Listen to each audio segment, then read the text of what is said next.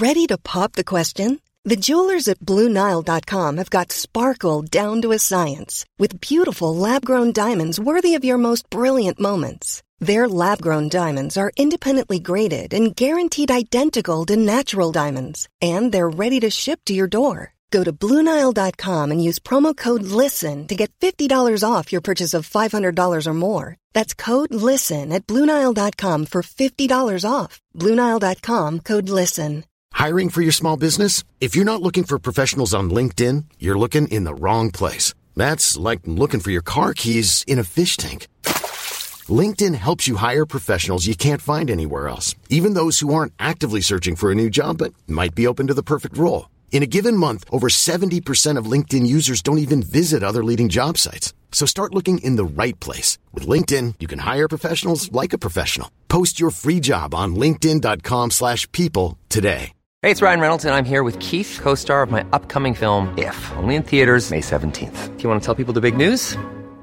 All right, I'll do it. Sign up now and you'll get unlimited for $15 a month in six months of Paramount Plus Essential Plan on us. Mintmobile.com slash switch. Upfront payment of $45 equivalent to $15 per month. Unlimited over 40 gigabytes per month. Face lower speeds. Videos at 480p. Active Mint customers by 531.24 get six months of Paramount Plus Essential Plan. Auto renews after six months. Offer ends May 31st, 2024. Separate Paramount Plus registration required. Terms and conditions apply if rated PG. Wow. Nice. Yeah.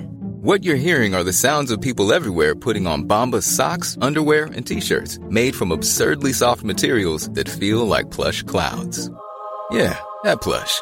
And the best part? For every item you purchase, Bombas donates another to someone facing homelessness. Bombas. Big comfort for everyone. Go to bombas.com slash ACAST and use code ACAST for 20% off your first purchase. That's bombas.com slash ACAST. Code ACAST.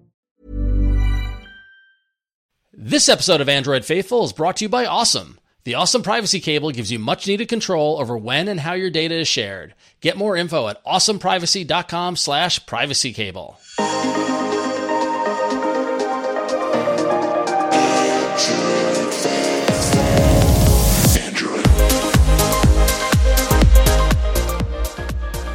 Welcome to Android Faithful, your weekly source for the latest news, hardware, and apps in the wide, foldable, flippable, and occasionally private world of Android. I'm Huyen Tue Dao. And I am Ron Richards. And I'm Mishaal Rahman. And our guest this week is Chief Privacy Officer at OSOM and whose career speaks for itself in regards to her knowledge, experience, and firsthand engagement in cybersecurity, consumer protections, and in particular data privacy, as well as policy around these critical issues. Android Faithful, please welcome to the show, Mary Stone Ross. Hi, Mary. Hi, thanks so much for having me. Well, we we, pr- we yeah. really appreciate you joining us. We really we, so we we uh, so so to get ahead of it, OSOM has been so fantastic in joining us as our inaugural sponsor. Um, and in talking when we were talking to the fine folks at OSOM, Ryan, our good buddy, um, we said we'd love to have someone on from OSOM to talk about privacy. And Mary, you you you you drew the the short straw. I, uh, well, I mean, this is what I live for, so I'm very very happy to be here. Excellent, excellent.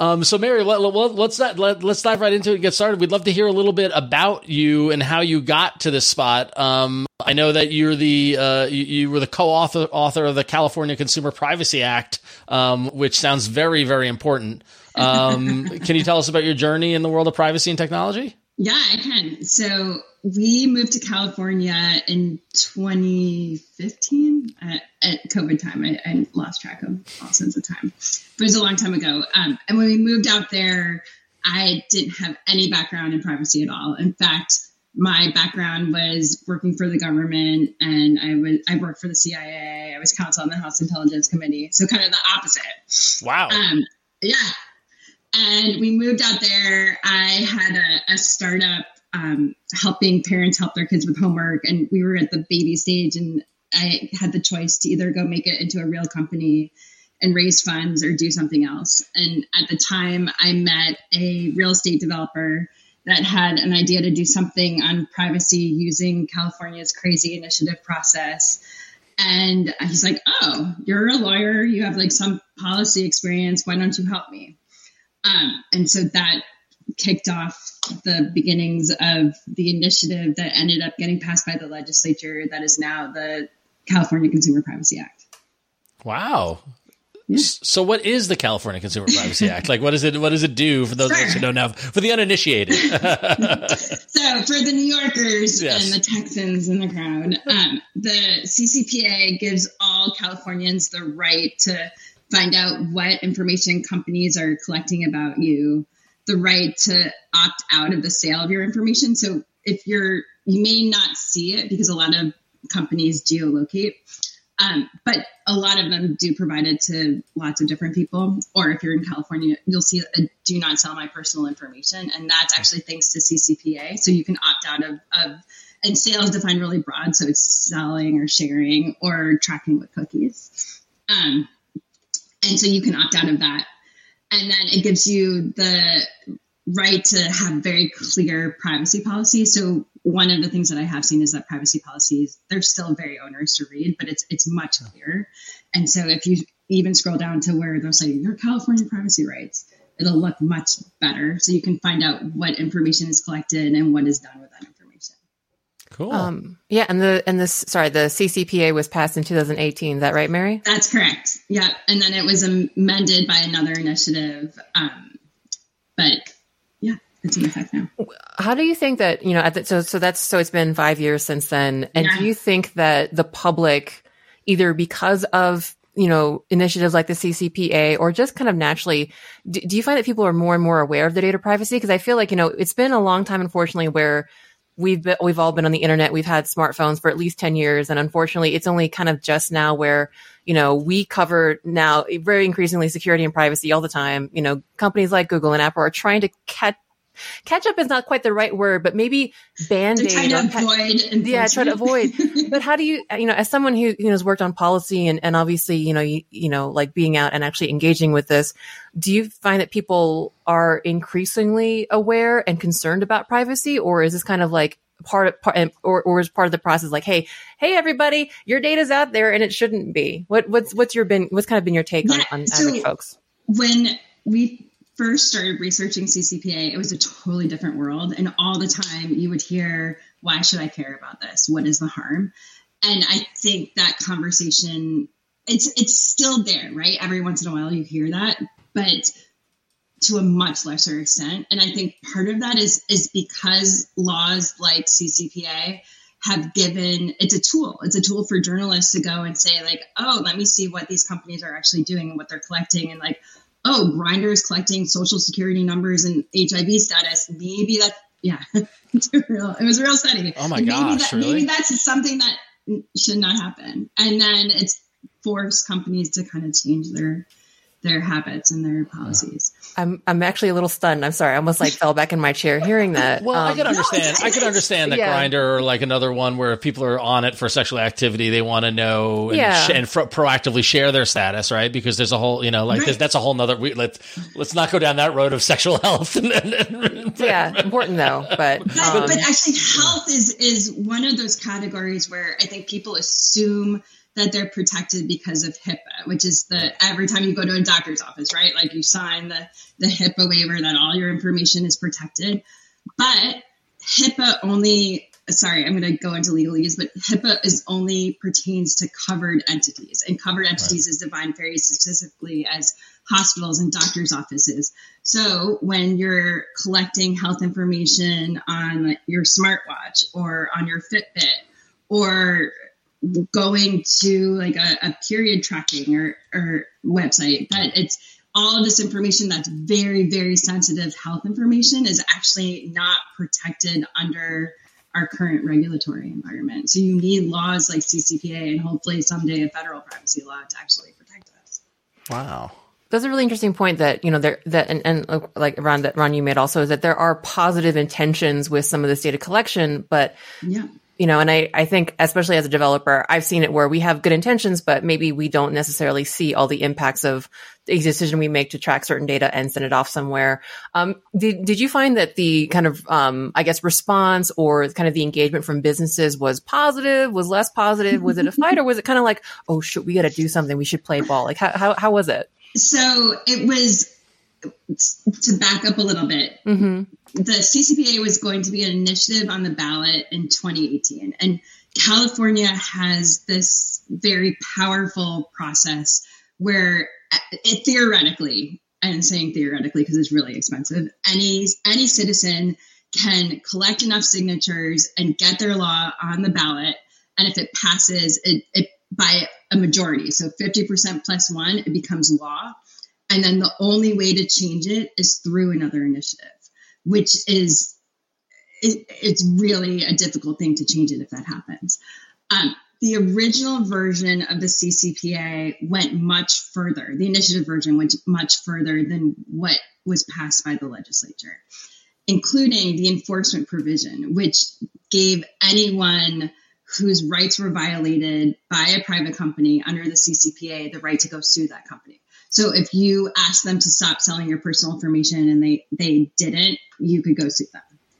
That was an existential threat to Google, Apple, uh, Verizon, like the the big uh, uh, Comcast, like they were all against us. So in 2017, when we put it on the ballot, they formed a political action committee to oppose us. At the beginning, it was just like $100,000 to pay to play. And then Cambridge Analytica happened. And a moment in time, a, moment in time, right? Yeah, yeah. We're like, thank you, Facebook. Like you. This is crazy. One of the few people who are happy about Cambridge Analytica. oh gosh, but it was like again going back to the point I made before. Yeah. The um that the that the conversation was around why should I care? Like yeah. here, this this explained our point. Like you do a Facebook personality test to see if you're more like an apple than an orange, and all of a sudden that data and whatever other data is underneath it is used to send you political ads and manipulate you. And so it it it proved our point. Wow. Uh, so there's a lot of pressure on the legislature, and it ended up getting passed, and it was a long sordid tale. And I actually didn't support the. I, I, I supported going through the legislative process, but because we had this like poison pill in it with the private right of action, I think we actually could have gone even further in the legislation than we did. But but still, it's done a lot of good. Cool. So, do you have a lot of friends in the EU? on the GDPR crew or like Yeah, no, so it was it was very we I can't say that we weren't influenced by GDPR, but it was it just so happened that GDPR went into effect right when all this was happening. It was really coincidental. So it was and we were really sensitive, especially in California, there's like the sense of, oh, like European technology sucks and they don't do anything and they're not creative. So we we purposefully wanted to stay away from copying GDPR because we didn't because it was going to be a political campaign. We didn't want that to be one of the ads against us that you're going to kill the California economy and kill the internet, and you won't be able to order toilet paper on Amazon anymore. Right. Which is the concern with this sort of stuff is like but it's it, as someone who just went through a gdprification of a website it, it, it was not fun. So like yeah uh, and ca- at least we had the california privacy stuff in place before that. Um, so we had taken one step closer from there. But um, so so how do you go from working on that to joining the the cool folks at OSOM? At OSOM. So i, I had once I delved so deeply into privacy, I, I truly believe in in in privacy, and I also believe in technology. That it's, I mean, like as someone who actually got toilet paper from Amazon today, like I, I, I couldn't live without it. And um, I also saw though we had this like golden moment of time where the tech companies they still were actually not spending that much on lobbying. I don't think they were very concerned about the regulatory process. Um, since then, the regulation has become so broken. So we're passing very weak data privacy laws. There's no federal legislation. The wrong people, I think, are in the room to actually write this legislation. And it's, it's so it's so hard to write because technology changes faster than the laws are actually implemented. And so they're they're never there's never going to be good privacy legislation because it just it, it's it can't be written. It, it, and so I had this opportunity with OSOM to address the same sort of privacy concerns, um, but through a solution that involves technology. And so we are creating hardware and software that you hear privacy by design all the time. And it's a BS term that is like more retrospective than actually truly thinking about privacy first. But at OSOM, that's where we start. We start with trying to figure out um, what makes sense by minimizing data collection, still giving people technology that people want to use and that's easy to use and that isn't full of bloatware, um, but is very mindful and respectful of actually giving people control of their personal information. So, Mary, I had a question. Uh, I wanted to ask you about your opinions on how companies like Google, um, like Meta, are responding to you know the there's not like a lot of legislation that are forcing them to make changes with the way they collect like um, cookies on their websites and across apps. But you know, we're seeing companies like Google roll out the Privacy Sandbox initiative on the web, and of course on mobile, which is one of the things we wanted to talk about. So I wanted to ask, you know, what are your opinions on this initiative in particular from Google? Because I know that there's a lot of mixed debate from industry, um, you know, professionals who feel that Google is kind of pushing this forward through without everyone else being on board first. So I, I kind of wanted to hear your thoughts on this.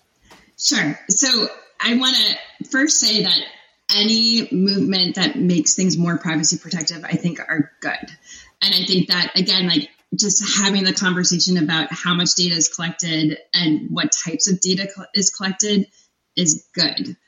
Um, with that said, I'm pretty cynical. I, I think that if you look at when Google was unveiling the privacy sandbox, it's a timeline of, of when actually these data privacy regulations were were coming online. And I, I, think like even more so in europe than in the us and so it was it was 2019 when they first unveiled privacy sandbox and the FLoC which was their original um, they were going to put people into cohorts based on their online browsing activity. So it wouldn't be supposedly be traced to one single uni- individual but a, just a, a, a cohort of they never said the exact number.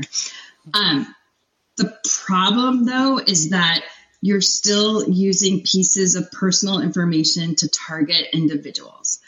And again, um, the power to target is the power to discriminate. So we go back to the original question of what is the harm here. And so even though these FLoCs and now they're they're um, changing the name of it, but it's it's still like somewhat similar to what it was before.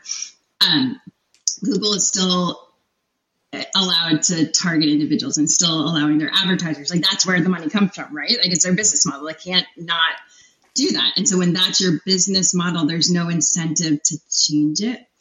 Um, so there's things like using your credit history for housing, and it's it's not necessarily your credit score, but it's there's proxies, so you can see how much money a, pe- a person earns or what types of websites they're looking at, and you can discriminate against them. That's brutal. So just to follow up on that, what in your opinion would a universe where advertisers and identifiers can coexist with privacy like what would that look like if it's not Google's vision?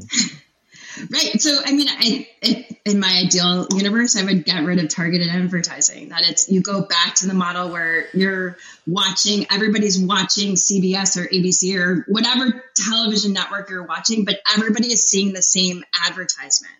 And so it's it's you're still seeing ads. Ads by their nature are manipulative. They're trying to get you to do something, but it's not not targeted to you as a basic of a demographic and a but to location be, and to play devil's advocate though, as someone who's received uh, targeted ads on Instagram, which I'm pretty sure because Instagram listens to my conversations. I don't know, but it's it's they, actually that's improvement. Yeah, yeah, but but what I'm saying is is that like I get ads that I like to see, and that I've actually purchased the uh, purchased because they're targeted to me. So like so like how do you balance, you know, the technology has enabled us to customize ads based on their interest. Isn't there a world where that is pro consumer or But I think that's your personal preference, right? right. And so right. that is a model where what it should be is that you can opt into it. So the default would be that you choose and eh, to see those personal ads and maybe you you don't but they don't even need that much personal information right, right? like they can, you can say the categories of interest that you tell them like not that they're following you around the internet and yep. discerning from whatever website you're going to or what ip address you're logging in from that you might be interested in and and you make that decision not google or who's ever feeding you those advertisements so i agree like mm. sometimes it's it's helpful but it's it shouldn't be the Wizard of Oz behind the screen that's pulling yeah. those strings. I will say, uh, Clinton in our chat room said, uh, I usually get targeted ads for stuff I already bought, which I, I, like sixty percent of what I see is stuff I've already bought. Like I wish I could just be like, I Fair. bought that. You did it already. so, yeah. Or you see what your kids are looking for online. Yeah, well, thankfully I'm not there yet, but I'm very afraid of that. Um, anyway, Huyen, yours. Yeah, I mean to, to back up, just talk about the privacy sandbox real quick. So we, we there was a slight story um last couple weeks from the developer blog about you know this developer sandbox, which is basically kind of a suite of tools that and that Google has announced to kind of address, you know, the previous, and they called themselves out for blunt approaches. And traditionally, you know, Google has, you know, Google and other, you know, folks that make money off of ads will use tools such as the ad ID, which is basically a device, you know, specific identifier that they can use to track your behavior across apps and websites. And so I'm feeling very cynical as I'm describing this, so please t- please acknowledge that while I'm describing what the privacy sandbox is. But there's a lot of talk on you know the developer you know website and and and like kind of product websites about how you know free content is super important on the internet, y'all, but free content is supported by ads. So in the you know and and so I think it's so interesting to see that that framing in so many different places in this blog post in you know kind of saying well this is really great because the idea is that they want to basically um, wind down usage of again the Google advertising ID, which does identify you by your device and tracks you know your data your your activity across apps and websites and sends it out there to kind of something which honestly as i'm reading this is just extremely hard to understand. I'm not very good on the ad tech side but it's it, it almost feels like making you feel safer through obfuscation and confusion rather than anything else. But the idea is that the activity like like as and as mary mentioned like you like advertisers can target cohorts can target they think they call them custom audiences basically groups of people that have certain characteristics or behaviors in common like hey like the example they gave is like hey you left a bunch of stuff in your you know shopping cart or hey you yep. completed this many levels of a game and to target those audiences without, you know, I guess the advertiser themselves, you know, saying, Hey, you device XYZ, you device PXY are part of this cohort. All the data about you or what custom audiences you're in or cohorts you're in is kept locally on the phone.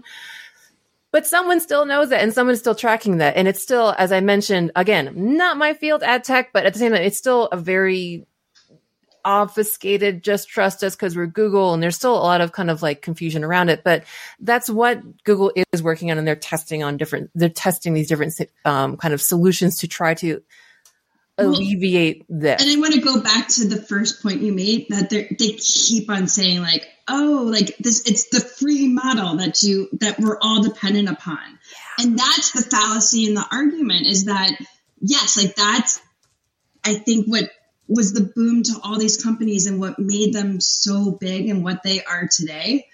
But I don't know that it all has to be free and that we have to pay by giving away very sensitive and personal pieces of information. And I, I think that you have some models that are proving that people actually are, if the product is good, people are willing to pay for it. So, for example, Strava, like people are willing to pay for it. Or mm-hmm.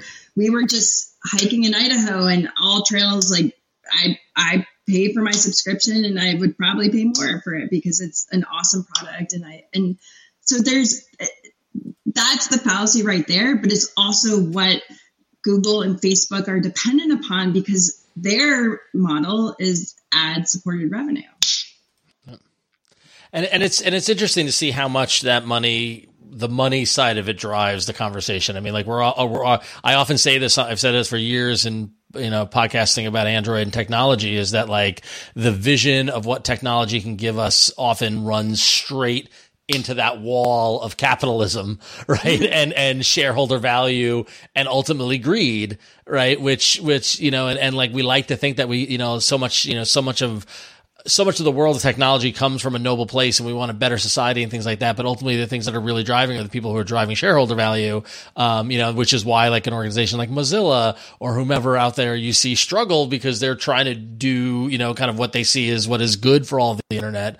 Um, and so like it's interesting, you know, you being an OSOM to see kind of at a company that's taking that position in terms of how privacy is important and to try to merge that vision with a proper way to approach it with, you know, talking walking the walk, but also being a substantial business. You know? Yeah. So, yeah. And look, like, I mean, it will definitely be a struggle. We are taking on the biggest players, but yep. I, I think that there is a market for it. And I think that we're doing it the right way. Right on. Well, cool. Well, we appreciate. I mean, this is great. We wanted. We've been wanting to hear from somebody who knows privacy, and like you are, you wrote the the, the law, so uh, that's great to have it. So we want to thank you for for that. Um, and you're going to hang out with us for the as we talk through uh, the week's uh, stuff. Uh, so curious to hear what you think of the various go- comings and goings in Android. Um, but so uh, we'll dive right into the news. And Mishaal, you got the first story here for us. That's right, Ron. And this is going to be a quick one because you know we want to get through the rest of the news. But basically, um, Google published a blog post that covers um, some of the changes that have been going on with ART or the Android runtime, which is literally the engine that powers you know apps, the OS on your device. So as Google explains, like all Java and Kotlin code is eventually compiled down into bytecode that's executed by the Android runtime on your device. And ART um, updates are provided through Google Play system updates. In other words, they're literally pushed through Google Play. And even though this is a core component of the OS, it's able to receive updates through Google Play thanks to the Project Mainline initiative that Google announced way back with Android 10. And basically, Google just talks about you know all the things that this enables. That they're able to roll out security fixes, uh, compiler optimizations, and various other fixes and improvements that enable them to do things like roll out performance enhancements that give up to 30% um, app startup time improvement. So you see, um, if you're watching the video feed, this little chart right here, Google showed like after they rolled this out, um, they were measuring the average app startup time on some devices, and there was significant performance improvement after they rolled it out. And so basically, the Google just highlighting the work they've done over the last couple of months, because this is kind of one of those changes that was actually introduced in Android 12, which is when ART Android Runtime became a Project Mainline module. But you know, the way Google works is they do a lot of work and then they, you know, go look back and say, here's all the work we've been doing over the coming months and here's what's coming next. So that's basically the gist of this blog post and this announcement. Well, I got to say, making the startup times like those, whenever I see an app open up with the, the loading screen, I always feel like we failed a little somehow in the world, right? I mean, when you're a developer, what is this a big deal for you? Or? It is a big deal. Um, there have been actually even uh, developer centric APIs that are meant to kind of help us like bootstrap things a little bit faster, and you know, um, uh, either kind of create profiles. Like there's this thing called baseline profiles, which is meant to kind of help you do certain things a little bit faster and make startup times faster, and even just um, even just splash screen APIs to kind of give you a little bit of, you know, like to kind of trick your, trick user brains into thinking that things are faster. So both a, there's both like very concrete, you know, initiatives to make your app start faster and then also just things to make it feel faster. So yeah, it's a big deal. So anything that's actually concrete and actually makes it faster is a little bit easier because only so much a splash screen can do, uh, on an impatient user as as an impatient user myself, I empathize. So no hate there. Mary, how's your how's your user patience? Are you patient with apps? Or I, no, I, I have zero patience. Demand better from us, please. Fair enough. Fair enough. All right, cool. Well, thanks for the rundown there, Mishaal. Um, and every week we go out to our loyal patrons over at patreon.com slash Android Faithful to help us out with some of the news because we can't talk about everything. Um, and if you go to patreon.com slash Android Faithful, sign up to become a patron. Um, we love you for doing it. You can, you can join for as little, uh, anything you want, really. Uh, but, uh, everyone who's a patron, uh, gets to chime in and vote on a story for us to talk about each week. Uh, and this week, the three choices were uh, YouTube Music rolling out lyric support. Um, Snapdragon 8 Gen 3 was allegedly spotted. Uh, both of those got 20% of the vote. Um, But the winner of this week with 61% of the vote, which did not surprise me. And uh, as an Outlook user, I was happy to see uh, Google Calendar is finally playing nice with Outlook. Um, and if you uh, live in, in, in both sandboxes of the world, Google and Outlook, you know that it's 2023 and it's a pain in the butt. Um, Mary, are you on Outlook or on Google at all? No, that's what I, I was laughing. I, I, had to use Outlook once and it yeah. was not a well, very nice experience. So I, for my day job, use Outlook, and it is. And when's you're raising your hand there? Yeah. So mm-hmm. um, even just getting Google Calendar set up to share my calendar with my wife on Google Calendar, so she can see when I'm available, took like a week to figure out. It was oh, it was goodness. brutal. Yeah, I know, but uh, I didn't put a lot of time into it, but still. But anyway, so um, so so now, thankfully, uh, Google Calendar now will display the name uh, and roles of Microsoft Outlook users who invite Google Calendar users to meetings. Um, this is going to roll out gradually to all the Google workspaces and personal Gmail accounts, uh, starting, uh, it started last week actually, so it started rolling out there.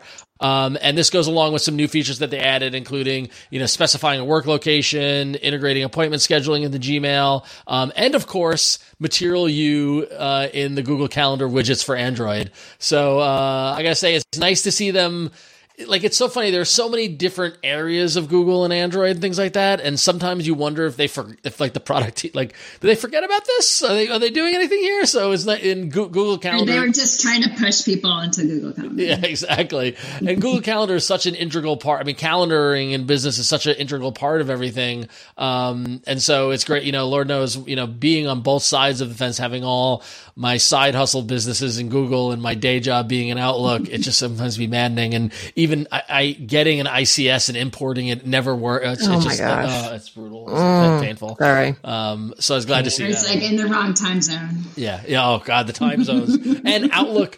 Outlook will automatically adjust your time zone and not tell you. And so I'm getting meeting invites, and I think when I'm in California, I'm like, right? When, sorry, I'm, actually, audio listeners, Huyen is just making a lot of eyes, like like angry eyes right now at everything Ron saying. Yeah. So um, it was definitely uh, definitely a welcome, welcome, uh, a welcome change for sure. So, all right, cool. Well, we are going to pause for a moment, and we are going to thank our awesome sponsor, of which Mary is uh, is a part of. Uh, OSOM products, and you spell that for audio listeners: O S O M. Um, and OSOM products are the fine people who uh, make the OSOM privacy cable um, and it gives you much needed control over when and how your data is shared. Uh, and what it is is it's basically it's a USB cable, uh, and it's it's an ingenious USB cable. It's got a built-in switch to enable or disable USB data, and it's got an awesome LED light that flashes when data might be detected. Uh, and what that does is that gives you control. The switch gives you the final say as to when uh, data is actually transferred from your device with the security of an air gap. So whether you're worried about public chargers or you want to stop a connection when plugging into a car or a friend's laptop, no matter what, you are in charge. Especially if you hop into an Uber and you want to charge up your phone, you don't want that Uber driver possibly to be getting your data. You want to you want to lock that data down. Um, and listen, software is fantastic, but what we've learned over life is that hardware can be better than software. Um, some phones and tablets uh, claim to block USB data through software, uh, and so all software systems might have vulnerabilities. Um, and some Android devices can allow data in cer- certain circumstances, even when it claims to be disabled. But the privacy cable blocks all USB data when the switch is set to disabled. And best of all, and this is my favorite thing, and I gotta grab it because it's over here the cable is durable. All right. I love this cable. I love hardware design and I love what the folks at OSOM have done with this. This cable is got that awesome nylon, um, uh, woven kind of wrapper around it. Um, it looks really nice. It's a braided nylon sleeve and it's got anodized aluminum end caps, right, to keep your data protected uh, with that lovely USB uh, hookup there. Uh, so from all the scrapes and dings of travel to the grind of daily life. It's totally built to last and it shows. Um, so very, very cool. And I definitely respect the product design over at OSOM, uh, for sure. Uh, so the switch enables and disables the USB data pins. The LED light flashes when data may be detected as, as being transmitted. It's got USB Type C to Type C. It supports USB power delivery up to 60 watts, up to 20 volts and 3 amps, and USB 2.0 data speeds. And best of all, you can get it for the low, low price of $30 on Amazon.com. That's right, just for $30 on Amazon, you can have the awesome privacy data cable. Uh, and all, all, OSOM's been such a great supporter of Android Faithful. Uh, we want to thank them for their support. Uh, and, you know, it's easy to make the joke that they're awesome, but honestly, they're pretty awesome. So thank you, awesome. You're you're you're pretty great. That's OSOM privacy.com slash privacy dash cable or head over to Amazon and search for OSOM privacy cable. And we thank OSOM for their support. Thank you, Mary. We really appreciate it. You're so, so. welcome. Do you, do you know what OSOM stands for? No. Ooh, scoop. What oh. stand for? So it's out of sight, out of mind. So oh. what we oh. wanted to do is a lot of, there's been privacy focused hardware in the past, but it's always been very hard to use. Yeah. And so we wanted to flip it around and show that you can actually produce privacy protective hardware that's easy to use and that you want to use. Love it. That's awesome. Well, we appreciate it. I love my cable. I've, I've used it in the field. I can, it's in my, it's in my laptop uh, backpack and I take it with me into New York City and I know my data is protected. So that's awesome. Good. Good. So, cool. All right. Burrow's furniture is built for the way you live. From ensuring easy assembly and disassembly to honoring highly requested new colors for their award-winning seating, they always have their customers in mind. Their modular seating is made out of durable materials to last and grow with you. And with Burrow, you always get fast, free shipping. Get up to 60% off during Burrow's Memorial Day sale at burrow.com slash ACAST. That's burrow.com slash ACAST. burrow.com slash ACAST. Hey, it's Ryan Reynolds, and I'm here with Keith, co-star of my upcoming film, If, only in theaters May 17th. Do you want to tell people the big news? All right, I'll do it. Sign up now and you'll get unlimited for $15 a month in six months of Paramount Plus Essential Plan on us. Mintmobile.com slash switch. Upfront payment of $45 equivalent to $15 per month. Unlimited over 40 gigabytes per month. Face lower speeds. Videos at 480p. Active Mint customers by 531.24 get six months of Paramount Plus Essential Plan. Auto renews after six months. Offer ends May 31st, 2024. Separate Paramount Plus registration required. Terms and conditions apply if rated PG. Hiring for your small business? If you're not looking for professionals on LinkedIn, you're looking in the wrong place. That's like looking for your car keys in a fish tank. LinkedIn helps you hire professionals you can't find anywhere else, even those who aren't actively searching for a new job but might be open to the perfect role. In a given month, over 70% of LinkedIn users don't even visit other leading job sites. So start looking in the right place. With LinkedIn, you can hire professionals like a professional. Post your free job on linkedin.com slash people today. Wow. Nice. Yeah. What you're hearing are the sounds of people everywhere putting on Bombas socks, underwear, and t-shirts made from absurdly soft materials that feel like plush clouds. Yeah, that plush. And the best part? For every item you purchase, Bombas donates another to someone facing homelessness. Bombas, big comfort for everyone. Go to bombas.com slash ACAST and use code ACAST for 20% off your first purchase. That's bombas.com slash ACAST, code ACAST. So with that, we're going to get into some fun hardware stories here. Here we go. So Huyen you got the first one? Yeah, so from OSO M to OPPO, Oppo today, August 29th, 2023, launched in China their new flippable and their new watch. So the Find N3 Flip and the Watch 4 Pro were launched today in China.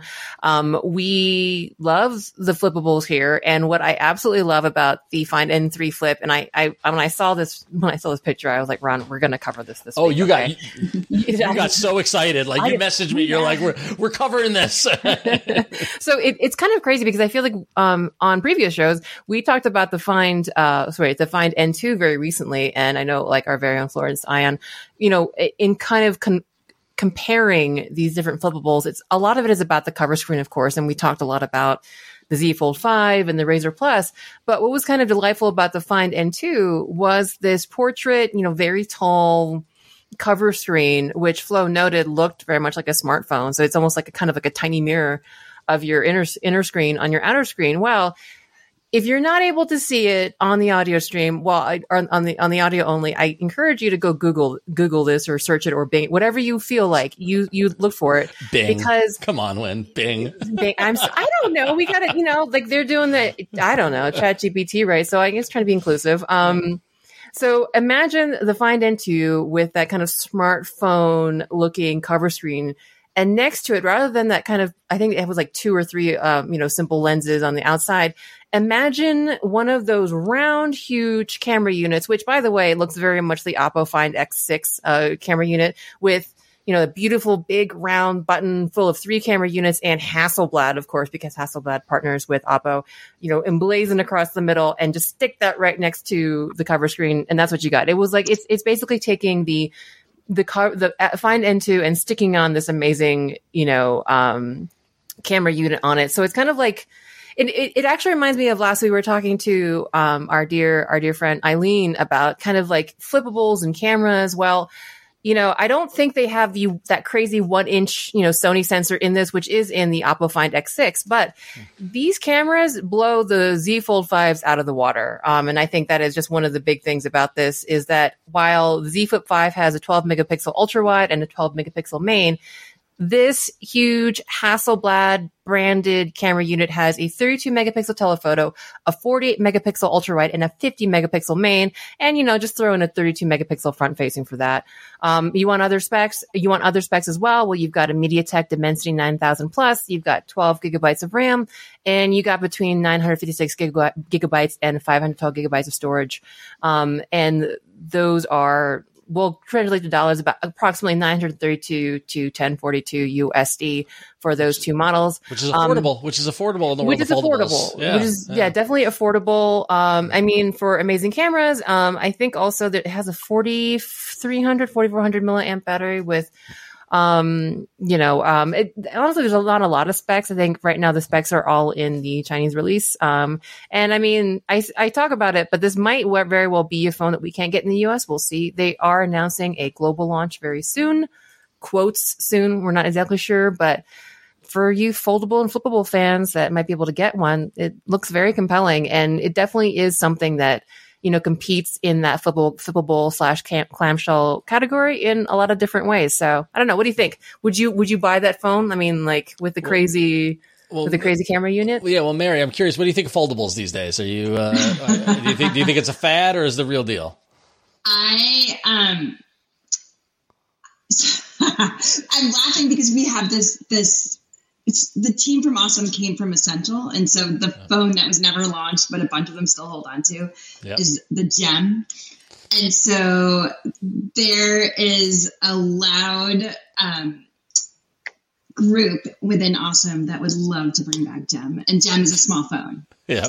Um, so I hope there's a market there because I've yeah. seen Gem and it's really. I mean, it's hard. It's hard to it's hard to argue the, the, the foldables changing the world, and I'm small phones that we we've talked about small phones on our old show. I love the idea of that. So uh, yeah, I mean, I think all different form factors we're pro that because variety is the spice of life, and we get bored yeah. with just the the same old candy bar. Well, so as someone that I am not a fan of the big purse, I carry like a really small one. I would be all for a, a good foldable. Yeah. Cool. All right. Um, well, let's switch gears over to gaming. Mishaal, what do you got here? So Qualcomm last week actually announced a new uh, trio of chipsets. You know, the successor to its Snapdragon G3X processor that was um, debuted in the Razer Edge device. So for those of you from who aren't familiar, the Razer Edge is a portable handheld gaming console that was launched at on Verizon exclusively, the 5G version and it was quite pricey at launch. And you know, people were kind of skeptical on you know whether or not this is actually going to be the future of gaming. But Qualcomm is pushing forward, and they've debuted uh, three new chipsets in their G3 line. Sorry, their their G line. They have the the G1, the G2, and the G3X Gen 2.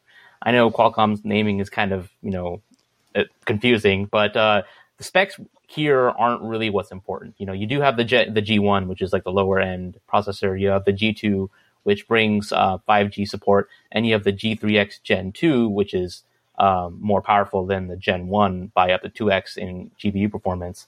But uh, the reason I linked this Verge article in lieu of the press release from Qualcomm is um, I think it does a good job exploring really the context behind this device, what it means for Qualcomm, and like whether or not you know it's actually worth looking forward to in the future.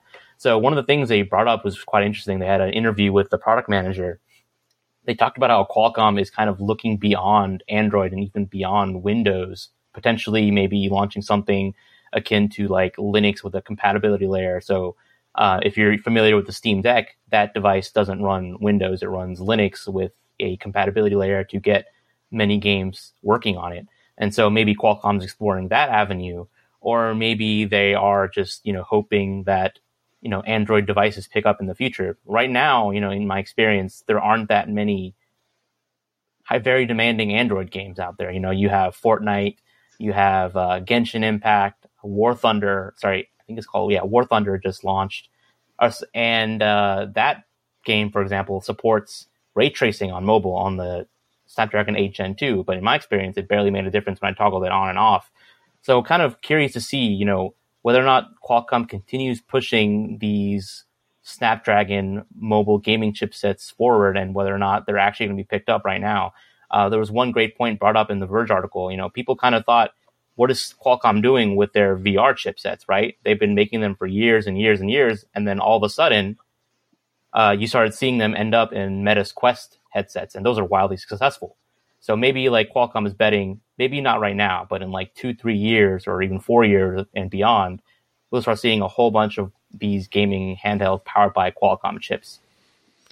And I mean, this is interesting because it's a you know it's a huge.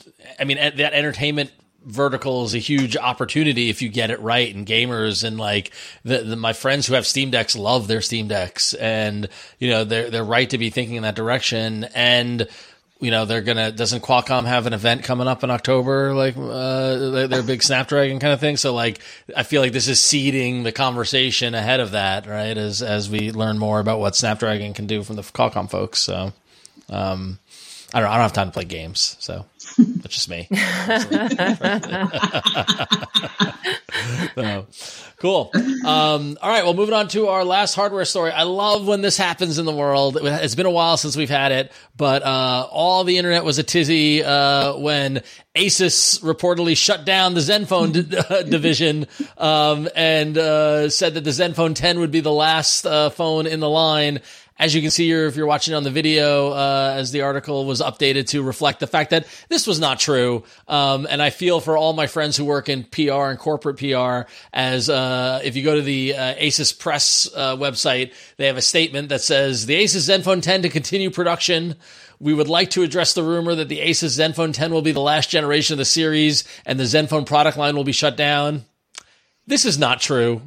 Period. Good for them and being direct and to the point. Uh, they say we will continue our two main phone business product lines: the ROG or our ROG ROG phone and the Zenfone.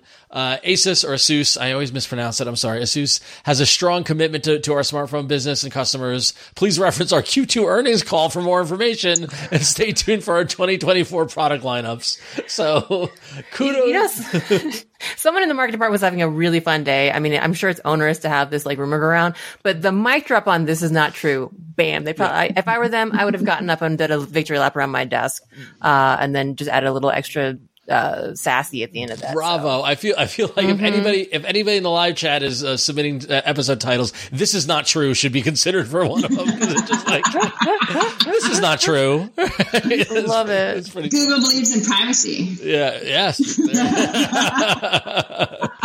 so um, I love when that stuff happens. So uh, good job on Asus for getting ahead of it and squashing the rumors um, because you want to do that when that happens. And and Mishaal, you got a Zenfone 10, didn't you? Or yeah, yeah, I have one. I think I even showed it off. You did last time I was on. Yeah. yeah, you did. It's been a couple of weeks. You still like it, or?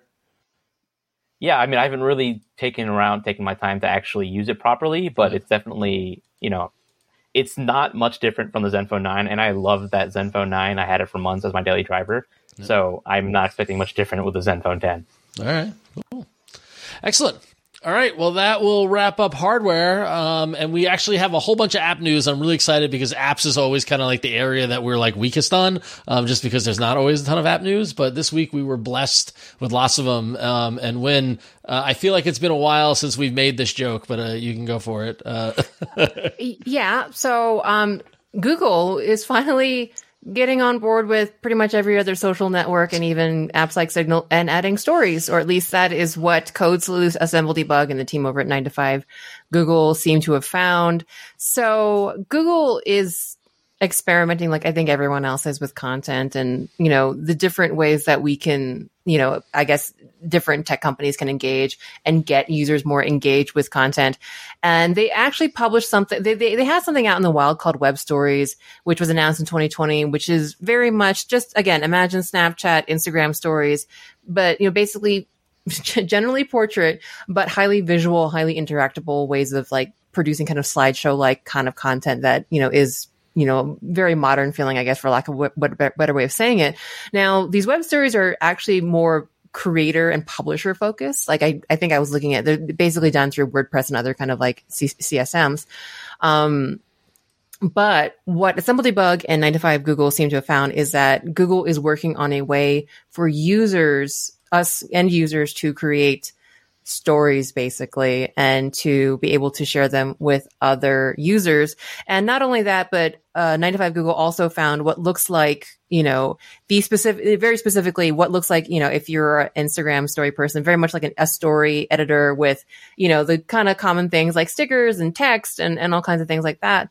Um, but not only that, 9 to 5 Google also found something which is, seems to be called notes, which allows users to drop comments on search results, um, with content moderation in place, probably, uh, and that these notes will be able to be seen by other, you know, users and those users will be able to like and like, slash heart these kind of things. So again, Google just kind of trying to tap in, you know, to that kind of story style, that kind of, again, very social media esque, highly visual, highly interactable, you know, way of formatting content. And the idea with web stories is that, you know, they're going to be able to be viewed through Google search, images and Discover. If you have used Discover or anything like that and notice like carousels with big tiles of like, you know, stories, that's basically what this is. So eventually it might be in the hands of us users for better or for worse, uh, and not just in the hands of content creators. So, um, the notes itself, nine to five, Google has a source that says that they're probably going to be in labs, Google labs starting in September. So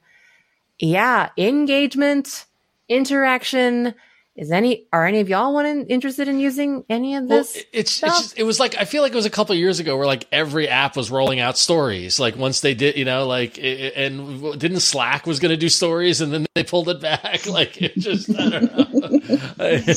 so for, for what it's worth. Oh, sorry. Were you going to go, Mary? No, I was just going to make a joke. The Zoom story yeah. is you're on mute. uh, I don't know if any of y'all have seen the existing stories show up in like the Google Discover feed, but the ones that are there already are really low quality. So I'm I'm hoping that you know more high quality, more tier one publishers and like the ones we're all familiar with start picking up and start making stories so that we don't have you know the AI generated articles just turning whatever you know thing they plagiarize into stories. It's already a problem in the Google Discover feed. I don't, I don't know if you've been going through those articles it's just not interesting to me. I mean, I'll, I'll, be frank, it just hasn't been that interesting to me. That it it I don't know. It it just hasn't grabbed me in and I don't I don't think I use Google search results results in, in Discover in the way that I use Instagram stories. So it just kind of feels like there's a disjoint there. It's just it doesn't kind of fit how I personally search results are so transactional. Like you search for something and you want to get it back, you want to get that information. And honestly, I find stories to be distracting in this way. In the same way that I, I have the AI uh, the generative AI Google Labs thing turned on in my search results, and that's immensely distracting because it's it's just keeping me from getting from the search results. So like I feel like search isn't something that you want to add stuff with. So just get to the point, please. Kind of yeah, exactly, exactly. But that's what I was. The, it's the distracting effect of it when you were even when you pulled up the article and, it, and they were reeling through the examples of it. It's it's not pleasant to look at, and it doesn't get to the answer you want to get. Exactly, exactly. Um, just a, just a quick note on the generative AI thing. I, I, I kind of I, I, still laugh every time I. Uh, this is a little funny, but I, I still Google search for M dash just to copy that because I use that all the time.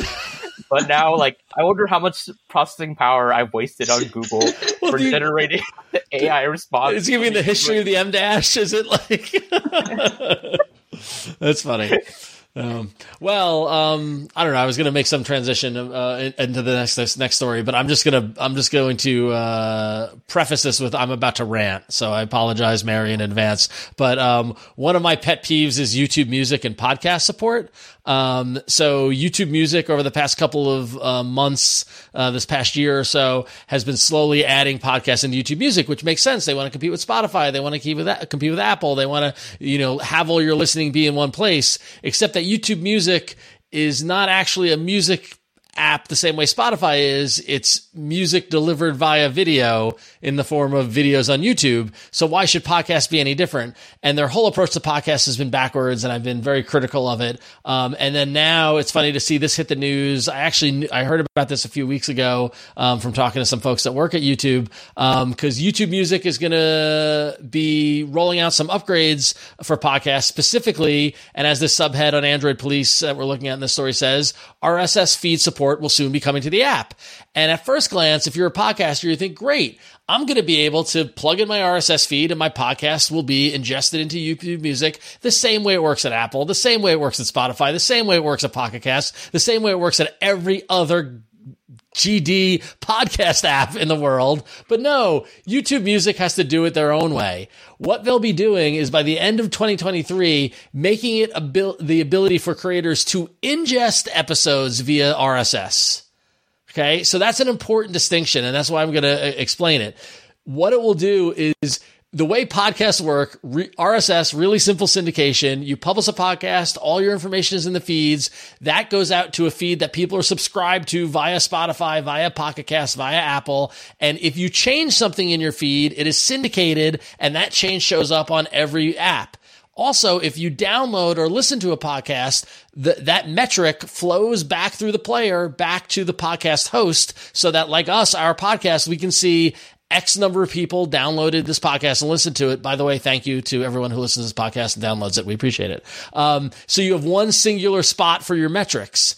What YouTube Music is doing is taking that RSS feed and sucking your podcast out of your RSS feed and ingesting it into YouTube to make a video that can be released as a quote unquote podcast, but is severing the tether between your RSS feed and their app.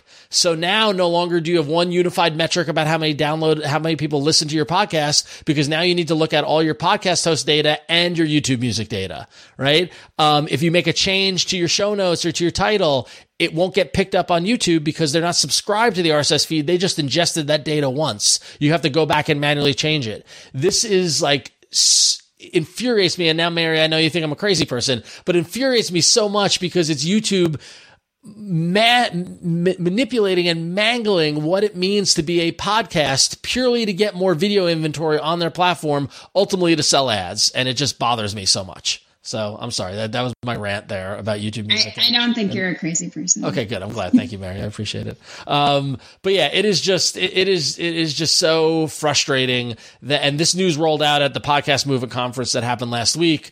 Um, so all it is is the way to add video up to your account and I, it's not true podcasting. And it just as a as a as a loyal podcaster of almost 20 years now this just pisses me off so i know. It's just still this weird thing that they're trying to make youtube music a thing. Stop trying to make youtube music a thing. And and and and in ways that from the name of the product just seem a little bit odd. Um so it just I, I, was really excited when this when, this article popped up because I was really really I, honestly I was looking forward to the rant Ron so thank you. Thank you for the Ron rant this week. I hope I hope it delivered. It just I listen I'm passionate about podcasting. I mean here I we're no, here we're here every we're here, week yeah. right? Like we're we're talking about it and I just I want it to work and I want it to be good because I I like I use YouTube Music. It's my music platform. I want it to, I want my podcast to be on there and the way they're doing it it's um it's it's podcaster. What's the word I'm looking for? Aggressive is too harsh. It's like it's I don't know. It's it's just it's it's hostile. That's the word I'm looking. For. It's podcasts yeah. are hostile. Like why the metrics alone? The the podcast industry is you know millions. I don't know if it's billions yet, but million maybe billions, billions. Of, let's say billions, billions of dollars of advertising revenue throws through podcasting and has flown uh, flow, flowed through podcasting, and it's all dependent on metrics. The IAB and podcasters and networks and apps have worked for years to set the standard, so we can say this is a download, this is a listen, and YouTube is just throwing throwing it out the window because it's because it doesn't suit their needs, and it just it just pisses me off. I don't know. And they can because it's Google. Exactly. exactly. Um, but hey, at least they don't get any personal personal I was just about to say you're playing in the privacy sandbox. so yeah, exactly. so I don't know. Uh, YouTube YouTube Music uh, I will until they get it right. I will continue to rail against them. I'm sorry, I, and I like people who work at YouTube. I like they're great. I've I've heard the product manager speak and talk about their vision and all this sort of stuff. I just don't agree with it. So, oh well. Anyway, um, all right, cool. Run along. Let's get through our last couple of bits here so we can let Mary get back to her family. But uh, um, Huyen you got the next one? I do. I do. Oh, no, Mishaal. Oh, no, Mishaal got. Mishaal. Sorry. You're up. Yep. My bad. Yeah, so um, this is basically a follow up to a story that a controversy that happened earlier this year, where uh, users discovered that on their Samsung devices, when they went to settings and storage, that the what was reported as being the OS or system files was in the tens of gigabytes. So, for example, if you had like an S23 Ultra, um, some users were finding out that system was taking up like 60 gigabytes, and users were outraged, like, why is the OS 60 gigabytes in size? Why is there so much bloatware? You know, why why can't we use up all this storage? So uh, there was just like a lot of controversy and a lot of backlash against Samsung and other brands for um, what they thought was bloatware, but in actuality, it's kind of like a misunderstanding and kind of uh, two prong. You know, users misunderstanding what was going on, and also the OS kind of badly representing what was actually going on behind the scenes. So uh, in One UI six, it looks like Samsung's going to be fixing this by changing how it calculates what uh, comprises the system um, file. So previously, the issue stemmed from basically, you know, if you're familiar with uh, any PC, you know, you buy a one terabyte hard drive, right? You expect to be one billion, or sorry, one one terabyte, you know, like clean zero zero numbers. But when you insert it into your PC, you find out that oh, you actually are missing several gigabytes of that storage, and the reason is because the way they market the storage is different than the actual uh, storage capacity that the OS you know sees, and that's because of the way that computers work. You know, computers run on a base two system versus the marketing uses a base ten system, and when you do that conversion, you end up losing quote quote losing some capacity. You're not actually losing anything. Like it's not actually physically you're losing space. It's just a difference in the way it's advertised versus uh, the OS sees it, and that's what was happening with Android. And because of you know Android lumping that all in system, it was causing some confusion. So basically, Samsung's clearing that up by saying, "Hey, no, this is not actually all system files. This is just you know uh, here's what the actual OS takes up, and then for the rest of it, we'll just put it up in other." All right. I, I know that can be incredibly frustrating to not truly see that, especially when it comes to bloatware. And Samsung is uh, is guilty of that big time, right? I mean, when you you got your new Samsung phone, right? You've been playing with it a ton. Uh, no, I um uh, the Pixel Fold has been taking over, but that is definitely the ritual with new Samsung's phone is to disable as much bloatware as uh, uninstall slash disena- disable disenable disable as much Disenable. bloatware as possible. Cool. All right. Well, that's going to wrap it up for the news. And real quickly, we want to tap uh, into you, the listener, um, in our community because we love it when you all write in. I want to remind everybody you can email us by emailing at contact at androidfaithful.com. We want to hear what you think about everything we're talking about. And I'm happy to report uh, that Chuck and Thousand Oaks did write in this week. Uh, and when you've got the, the first email. Yeah. So hi again, Chuck. So Chuck writes us. It was interesting what your listener thought was good service from Google. Here is what I consider good service. My daughter had an out of warranty Note 10 on Verizon. She had the extended warranty policy through Verizon. She dropped her phone and totally shattered the screen. And as you know, those curved note screens are very expensive to replace. Couple hundred dollars at least. She called Verizon first thing in the morning. No problem at all getting someone on the phone in minutes. Verizon said there was a $29 debu- deductible, but they'd come to her home to fix it. By late afternoon that same day, a repair service showed up at her doorstep and replaced the screen in about 20 minutes. Now that's the kind of service we should expect from everyone.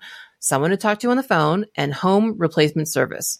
There is something to be said for buying your phones from a major carrier instead of the manufacturer. Regards, Chuck in Thousand Oaks, California. And this is in reference to the emailer last week on the show who who shared their experience about working with Google and getting their Pixel uh, 5a replaced with a 6a and getting it shipped in a week and all this sort of stuff. And honestly, this that's Verizon sent someone to her house and in, with in the same day within 20 minutes got it replaced. That's that. Uh, That's good service. I'll give them that credit. That's pretty good. For twenty nine dollar deductible, not bad. I'm not a Not Verizon bad at all. customer, but that, uh, it- yeah, that's that's crazy. That's good stuff. Well, thank you, Chuck. Um, and our last email comes in from Craig from Scotland. I love getting international emails. Uh, Craig writes in. He says, I, I, "I remember in the early days of All About Android, our previous show, there was talk of seeing androids in the wild." My wife and I were at the gym a couple of weeks ago, and there were only two other people there. I noticed they both had Pixel phones, so that meant everyone in the gym that day was using a Pixel. Crazy in the coconut which by the way is my new favorite phrase crazy in the coconut. Thank you craig. I love you for that. Um, cheers says craig. And thank you craig for writing in. Yes indeed we love uh, getting reports of android in the wild. Back in the day it was the samsung galaxy note that was our first like has anybody actually seen anybody on the subway that? That's always my litmus test. It- like when foldables are coming out i was like great is there anybody out in the wild actually using foldables or not? And sure enough there were which is pretty cool.